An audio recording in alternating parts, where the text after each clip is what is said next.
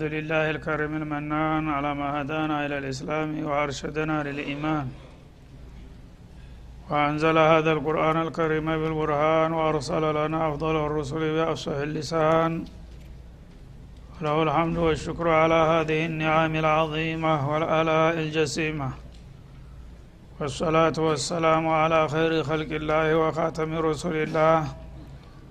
الذي قال ما اجتمع قوم في بيت من بيوت الله يتلون كتاب الله ويتدارسونه فيما بينهم إلا نزلت عليهم السكينة وغشيتهم الرحمة وحفتهم الملائكة وذكرهم الله في من عنده وعلى آله وصحبه ومن اهتدى بهديه وبعد. فقد وقفنا في الدرس الماضي عند قوله جل وعلا من سورة الأنفال. يا أيها الذين آمنوا لا تخونوا الله والرسول لا تخونوا الله والرسول وتخونوا آماناتكم وأنتم تعلمون. الآية رقم سبعة وعشرين فلنبدأ من هنا.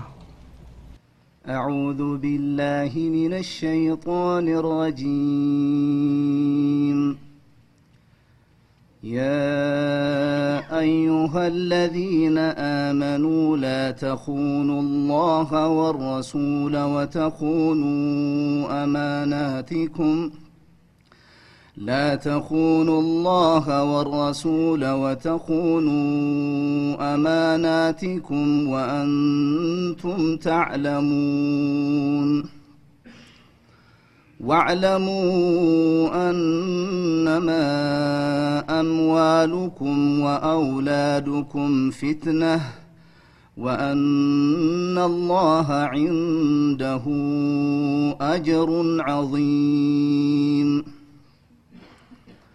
يا أيها الذين آمنوا إن تتقوا الله يجعل لكم فرقانا ويكفر عنكم ويكفر عنكم سيئاتكم ويغفر لكم والله ذو الفضل العظيم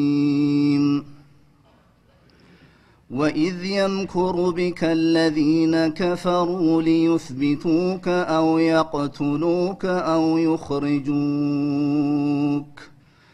ويمكرون ويمكر الله والله خير الماكرين واذا تتلى عليهم اياتنا قالوا قد سمعنا لو نشاء لقلنا مثل هذا ان هذا ان هذا الا اساطير الاولين واذ قالوا اللهم ان كان هذا هو الحق من عندك فامطر علينا حجاره من السماء أو ائتنا أو ائتنا بعذاب اليم وما كان الله ليعذبهم وانت فيهم وما كان الله معذبهم وهم يستغفرون وما لهم الا يعذبهم الله وهم يصدون عن المسجد الحرام وما كانوا اولياءه إن أولياؤه إلا المتقون ولكن أكثرهم لا يعلمون وما كان صلاتهم عند البيت إلا مكاء وتصدية فذوقوا العذاب بما كنتم تكفرون. إن الذين كفروا ينفقون أموالهم ليصدوا عن سبيل الله. فسينفقونها ثم تكون عليهم حسرة ثم يغلبون والذين كفروا إلى جهنم يحشرون ليميز الله الخبيث من الطيب ويجعل الخبيث بعضه على بعض فيركمه جميعا فيجعله فيركمه جميعا فيجعله في جهنم. أولئك هم الخاسرون. قل للذين كفروا ان ينتهوا يغفر لهم ما قد سلف وان يعودوا وان يعودوا فقد مضت سنه الاولين وقاتلوهم حتى لا تكون فتنة ويكون الدين كله لله. فإن انتهوا فإن الله بما يعملون بصير. وإن تولوا فاعلموا أن الله مولاكم نعم المولى ونعم النصير. أعوذ بالله السميع العليم من الشيطان الرجيم.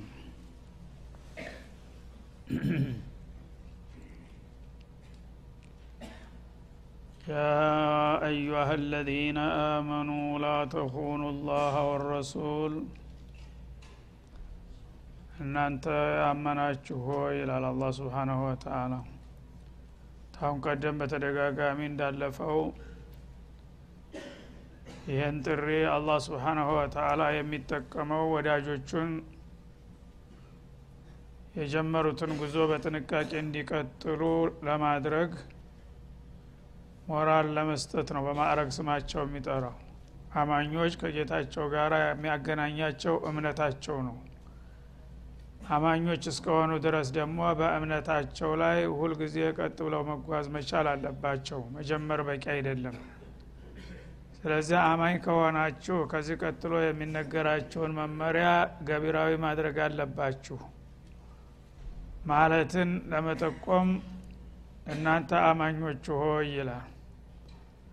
ላተኹኑ ላህ ያመናችሁበትን ጌታ አላህን አትክዱ ይላል ወረሱል ወላ ተኹኑ ረሱል መለክተኛውንም አትክዱ አንድ ሰው በምላሱ አንድ ነገር እየተናገረ በተግባሩ ደግሞ ተቃራኒውን ከሰራ አላህንና መለክተኛውን ለማታለል እንደሞከረ ይቆጠራል ማለት ነው። ዩኻዲዑን አላህ ወሆ ኻዲዑሁም እንደሚለው እና ሙእሚን ውስጡና ላው ሊጻረር አይገባውም። አንድ ወጥ መሆን አለባችሁ በልባችሁ ያለውን ኢማን በምላሳችሁ ስትመሰክሩ በተግባራችሁ ማረጋገጥ አለባችሁ እንጂ ልብ ሌላ ቃል ሌላ ተግባር ሌላ ከሆነ ይህ አይነት ኢማን የትም አያደርስም ማለቱ ነው። ተናቁት። የሰው ልጅ ራሱን በራሱ ተተጋጨ ብዙ ሊጓዝ አይችልም ኪሳራ ላይ ነው የሚወድቀው። ተከፈረም ያው ክፍረቱን ይፋ አድርጎ መሄድ አንድ ነገር ነው። አማኝ ነኝ ካለ ደግሞ በእምነቱ ቀጥ ማለት እንጂ ዝጉርጉር መሆን የለበትም ማለት ነው። እና አላህንና መለክተኛውን አትክዱ ወተኹኑ አማናቲኩም የተጣለባችሁንም አደራ አትብሉና አታጓርሉ ይላል። ሙእሚን የሆነ ሰው አሽሀዱ አን ላ ኢላሀ ኢላላህ በሚል ጊዜ ከአላህ በስተቀር የማመልከው ምንም ነገር የለም ማለት ነው ስለዚህ በእንቅስቃሴ በተግባርህ ግን ለሰይጣኑ ለጣዖቱ እያጎበደድክና እያፈደፈድክ ሙእሚን ልትል አትችልም። በአላህ ቀጥ ብላችሁ ታማኝ መሆን አለባችሁ። ለመለክተኛውም እንደዛው ማለት ነው። እንደገና አላህ የጣለባችሁን ሀላፊነት ፈራኢዶችን ለምሳሌ እነ ሶላትን እነ ጾምን እነ ዘካትና ሀጅን ቢረል ዋሊደይን ሁቁቀል የመሳሰሉትን ነገሮች አማና ናቸው። እነዛን አማናዎች ሰው ቢያዋችሁም ባያውቅባችሁም ሁልጊዜ መቀጠል መቻል አለባችሁ እንጂ ታዛቢ ሲኖር አማኝ መምሰል እንዳሲል ደግሞ ሌላ መሆን ይሄ አያዋጣም ማለቱ ነው። ወአንቱም ተዕለሙን እናንተ በእምነታችሁ መሰረት ያልሞላችሁ መሆኑን እያወቃችሁ ራሳችሁ ህሌናችሁ እየወቀሳችሁ ስማችሁ ሌላ እንደገና ተግባራችሁ ሌላ መሆኑ አይገባምና ይህን ተጠንቀቁ ባላቸው ይላል። እና ባለፈው ይህን አያት ያው አልፈንበት ነበር። ካሴቱ ቀደም ብሎ ስላለቀ ነው አሁን ለማስተካከል ትንሽ ወደ ኋላ የተመለስ ነው እንደገና ሰበበ ንዙሉን በተመለከተ ባለፈው ሁለት ተመሳሳይ ሰበቦች ስላሉ አቡሉ ባባ ሙንዚር የሚባለው ሰሃቢ ነው ሰበቡ የሚል ጠቅሰን ነበረ። ያ ግን ሌላ ቦታ ነው መምጣት ያለበት። እዚህ ላይ ሀጢብ እብኑ አቢ በልታዓ የተባለው ሰውዬ ባደረገው እንቅስቃሴ ሰበብ ነው ይህ አያት የመጣው የሚለው ነው ትክክለኛው ማለት ነው ፊሶሀይን የመጣው። እና እንግዲህ እናንተ አማኞች አማኞች እስከሆናችሁ ድረስ አላህንና መለክተኛውን መክዳት የለባችሁም። አማናችሁንም ማጓደልና መብላት አይጠበቅባችሁም። ይህን ማድረጋችሁ እናንተ ራሳችሁ እያወቃችሁ ሰው ሳያውቅ ተሳስቶ ሊያረግ ይችላል። ሁን ብሎ ግን ጥፋት ውስጥ መግባት አይጠበቅበትም ማለቱ ነው እና ይህ ምንድነው? ነቢዩ አለ ሰላቱ ወሰላም በመጀመሪያውና ታሪካዊ በሆነው በበድር ዘመቻ አንጸባራቂ ድል ሲቀዳጁ ጥላቶቻቸውን ባልጠበቁት መልክ ዲባቅ መጥተው አላህ ስብሓናሁ ወተላ በጣም አስደሳች የሆነ ውጤት ሲሰጣቸው ወደ መዲናቸው ተመለሱ። እና አቡጀህል ወደ በድር በሚመጡበት ጊዜ እንቸነፋለን የሚል ጭራሽ ሀሳብም አልነበራቸውም ለአንዴና ለመጀመሪያ ጊዜ ሙሐመድንና ጅሬዎችን ድባቅ መተን እዛ ብዙ ፍሪዳዎችን አርደንና ጠጅ ጠጥተን በአዝማሪዎች በገጣሚዎች ተወዲሰን ለዓለም መቀጣጫ የሆነ እርምጃ ወስደን እንመጣለን እያሉ ነበር የወረዱት ማለት ነው። እንደዛ እንዳሰቡት አልሆነም። እና አንዲት በጣም ታዋቂ ገጣሚ ሴት ነበረ በመካገር እዛ ያው ዘመቻው ህዳ እሷ ምግሪያ ውጭ ብላ ነው ያመለጠችው ማለት ነው። እዛ ልትሸለም ኋላ አሉ የሉም የተባሉት ሀብታሞችና ከበርቴዎች እዛ ሲመቱ ወደ መካገር በሚመለሱበት ጊዜ ኑሮዋ ተቃወሰባት። ምክንያቱም እንግዲህ ባለስልጣናትና ሀብታም ቤት ነው ሁልጊዜ ድግስ የማይጠፋው። ያ ባለ ቁጥር የእሷ ኑሮ የተመቻቸ ነበረ። እና ወረፋም አይደርሳቸው። ዛሬ ከነ ቤት ነገ ከነገሌ ቤት እየተባለ ሁልጊዜ ጥሩ ገቢ ነበራት። አሁን ተበድር ሲመለሱ ዋና አሉ የተባሉት ሀብታሞችና ባለስልጣናቶች እዛ ስለቀሩ በየቤቱ ለቅሶ እንጂ ሰርግና ድግስ ጠፋ ማለት ነው። አሁን እሷ እንዴት ትኑር? ተቸገረች። ስለዚህ ያው ጋዜጠኛና ዘፋኝ ሁልጊዜም የራሱን ጥቅም ነውና የሚያሳድደው። አይ ሀገር አልተመቸኙም። እነዚህ በለስ የቀናቸው የመዲና ሰዎች ናቸውና ድል ያገኙት። እዛ አካባቢ ምናልባት ትንሽ ደስታ ታለ። እዛ አካባቢ ሸቃቅል የለምጣ ብላ ወደ መዲና መጣች። እና ግመሏን ጭና እዛ መጣችና ሴት ናት። ያው ምንም አያረጓትም ታቃለች ለምን መጣች? ሰለምሽ እንደ ሲሏት አያልሰለምኩም አለች የኑሮ ጉዳይ ነው ያመጣኝ አለች እውነቱን ለመናገር። ያው እስከ ዛሬ በመሳፍንቶቹ በመኳንንቶቹ ቤት በቀን በቀን ወረፋ ይጠብ ነበር ግብዣው ዙሪያውን ነበረ። አሁን ግን አንድም ቦታ ደስታና ፌስታ የሚባል ነገር ጠፋ። ለቅሶ ቤት ሆነ። እኔ ደግሞ ሞያዬ ዘፈን እንጂ ለቅሶ አይደለም። እንዴት ልኑር አለች። እናንተም ቢሆን በእምነት ብንለያይም ወገኖቻችን ናችሁ። እኔ እንዲ ልጆችን ማሳደግ አልቻልኩምና ምናልባት እናንተ ባገኛችሁት ድል ደስታ ካለ ወደ እናንተ ትንሽ ሸቃቅሌ ለመምጣት ብዬ መጣሁ። እና ያም ካልሆነ ደግሞ እርዳታ ልትረዱኝ ይገባል አለች። ወደ ለመና ወረደች ማለት ነው። ያነ ሳቁና ነቢዩ አለ ሰላቱ ወሰላም የምትችሉትን እርዷት አሉ። እና አስተባበሩላት የተወሰነ ነገር አገኘች። እንደጠበቀችው ግን ድግስና ፌስታ የለም መዲናም ቢሆን። ከዛ የተወሰነ ሳንቲሙ አለቃቅማ ወደ ሀገሯ ልትመለስ ስትነሳ አንድ የግል ችግር ያለበት ግለሰብ የምስጥር ደብዳቤ ይዛለት እንድትሄድ ጠየቃት ማለት ነው። እና ይህ ሰውዬ ሀጢብ ብኑ አቢ በልታ ይባላል ረዲየላሁ አንሁ ሰሀቢየን ጀሊል ነው። ግን ዙሩፍ አንዳንድ ጊዜ ሰዎችን ስተት ላይ ይጥላል። ይሄ ሰሃቢ በመካ ሀገር ተወላጅ አይደለም ብዙ ዘመድ ወዳጅ የለውም። እሱ እምነቱን በሚቀበልበት ጊዜ የዕለት ጉርስ እንኳ ሳይዝ ቤቱን ንብረቱን ቤተሰቦቹን ትቶ ነው የመጣው እዛ በሚመጣ ጊዜ ዋቢ አጡ ቤተሰቦቹ ሁልጊዜ የዛ መናጢ ዘር እየተባሉ መውጫ መቀመጫ አጡ። ቤቱንም ንብረቱንም እንዘርፋቸዋለን እየተባሉ ይዛትባቸው ነበር። በየጊዜው እንደዚህ ነን እያሉ ደብዳቤ ይልኩለታል። ሰላም ነሱት። አሁን ምንድነው የሚጽፈው? ከመኮች ጋራ ትንሽ ለመግባባት የተወሰነ መረጃ ሊልክላቸው ፈለገ ማለት ነው ሌላው ዘመድ ወዳጅ ያለው ስለሆነ የማንን ቤት ማን ይወርሳል የማንን ንብረት ማን ይዘርፋል እያለ ያልሰለሙት ወገኖቻቸው ይከላከሉላቸዋል ሌሎቹ ማለት ነው። እሱ ግን ዘመድ የለውም። በዚህ ጊዜ ዘመድ ማውጣት አለብኝ አለና ሰይጣንም ትንሽ አጋጣሚ ካገኘ አያርፍም። እንደዚህ እኮ ብትልክላቸው ሌሎቹ ዘመድ ወዳጆቻችን ያልዋሉልን ውለታ ነው የዋሉልን ብለው የአንተን ቤት ንብረት ሊጠብቁልህ ይችላል ይለዋል ያነ ደብዳቤ ጻፈ። ደብዳቤው ምን ይላል? ነቢዩ አለ ሰላቱ ወሰላም ያው ወደ መካ ዘመቻ ሊሄዱ እንዳሰቡ የሚገልጥ ደብዳቤ ማለት ነው። እና ሚን ሀጢብ ብን አቤልታ ኢላ ሙሽሪኪነ ፊ መካ ይላል አድራሻው። ስሙንም ግልጽ አድርጎ ማለት ነው። አማ ባዕድ ፈኢነ ረሱላላህ ዩሪዱ አን የግዙየኩም ሀዚህ ልአያም በቃ ይችናት አጭር ቃል ናት ማለት ነው። የአላህ መለክተኛ በቅርብ ጊዜ ወደ እናንተ ሊዘምቱ እያሰቡ ይመስለኛል። ፈኹዙ ሒድረኩም ጥንቃቄ አድርጉ አለ።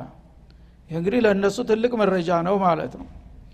ይህን ደብዳቤ እሷም ደግሞ ያው እርዳታ ተቀብላ ምን ብላ አሁንም ገንዘብ አስብል በነጻ አልወስድም አለች። ምክንያቱም ቢደረስብኝ ይታረድ ያለሁ በዚህ ደብዳቤ ስል ገንዘብ ከፍላለሁ አለና በገንዘብ ተስማማሽ ማለት ነው ያን ደብዳቤ ትንሽ ውጫቂ ወረቀት ናት ጥቅልል አድርጋ ጠጉሯ ጉንጉን ውስጥ ወሸቀቻት። የማይጠረጠር ቦታ ማለት ነው። በዚህ ሁኔታ ግመሏ ላይ ወጣ ጉዞ ስትጀምር ወሒ መጣና እንደ አይነት ፖለቲካችሁን የሚያበላሽ መረጃ ወደ መካ እየሄደ ነውና ቶሎ አሲዝ ያችን ሴት የሚል መልእክት ደረሳቸው ማለት ነው። እና አልይ ብኑ አቢ ጣሊብና እነ ሚቅዳድን በጣም ፈጣን የሆኑትን ፈረሰኞች ጠሩና ያችን ሴት ቶሎ ድረሱባትና እንዲህ አይነት ቦታ ታገኟታላችሁ? ደብዳቤውን ስጭኝ ብላችሁ አምጡ። የአደገኛ የሆነ ደብዳቤ ይዛ እየሄደች ነው። እምቢ ካለች እስከ እሷ ይዛችሁኑ ብለው ላኳቸው ማለት ነው። ወዲያው እንደተባለው እዛው ተባለው ቦታ ላይ ደረሱባት። ሚቃት አካባቢ ላይ ገና ከመዲና ስትወጣ ማለት ነው። ደርሰውና አልይ ደብዳቤውን አምጭ ሲሏት እሷን ኮስተር ብላ የምን ደብዳቤ አለች ያው ታቂዋለሽ የሆነ ደብዳቤ ይዘሻል ታመጫለሽ አሏት። አይንን ግንባር አድርገው ብላ መከራከር ጀመረች ማለት ነው። በምንም አይነት እንዲህ አይነት ነገር አላቅም ምነካችሁ አለች። እዛ ታመጫለሽ ታመጫለሽ። እኔ ተየት ላምጣው። ብዙ እንግዲህ ተተከራከረች። በኋላ በመጨረሻ አልይ ምን አሉ? ወላሂ ማ ከዘበ ረሱሉላህ ወለን የክዚብ አሉ። የአላህ መለክተኛ ዋሽተው አያቁም አሁንም አይዋሹም ስለዚህ አጉል አትመናጨቂ። እምቢታልሽ ሰውነት ልብስሽን ገፍፌ ነው ዛሃር ቃንሽን ምፈትሽሽ። እፍረት ገላሽ ሳይቀር ትፈትሻለሽ እምቢታልሽ አሏት። ያነ ማምረራቸውን ስታቅ ከዛ ተጠጉር ውስጥ ፈልፍላ ወጣችና ወረወረችላቸው ማለት ነው። ደብዳቤውን ከሰጠች በጸባይ ተዋት እሷ እንዳታደናቅፏት ትሄድ ወደ ሀገር ብለው ፈቅደዋል። ረሱል ቀጠለች። ያን ደብዳቤ ይዘው መጡና ለነቢዩ ሰጧቸው። መስጅድ ውስጥ ተከፈተ።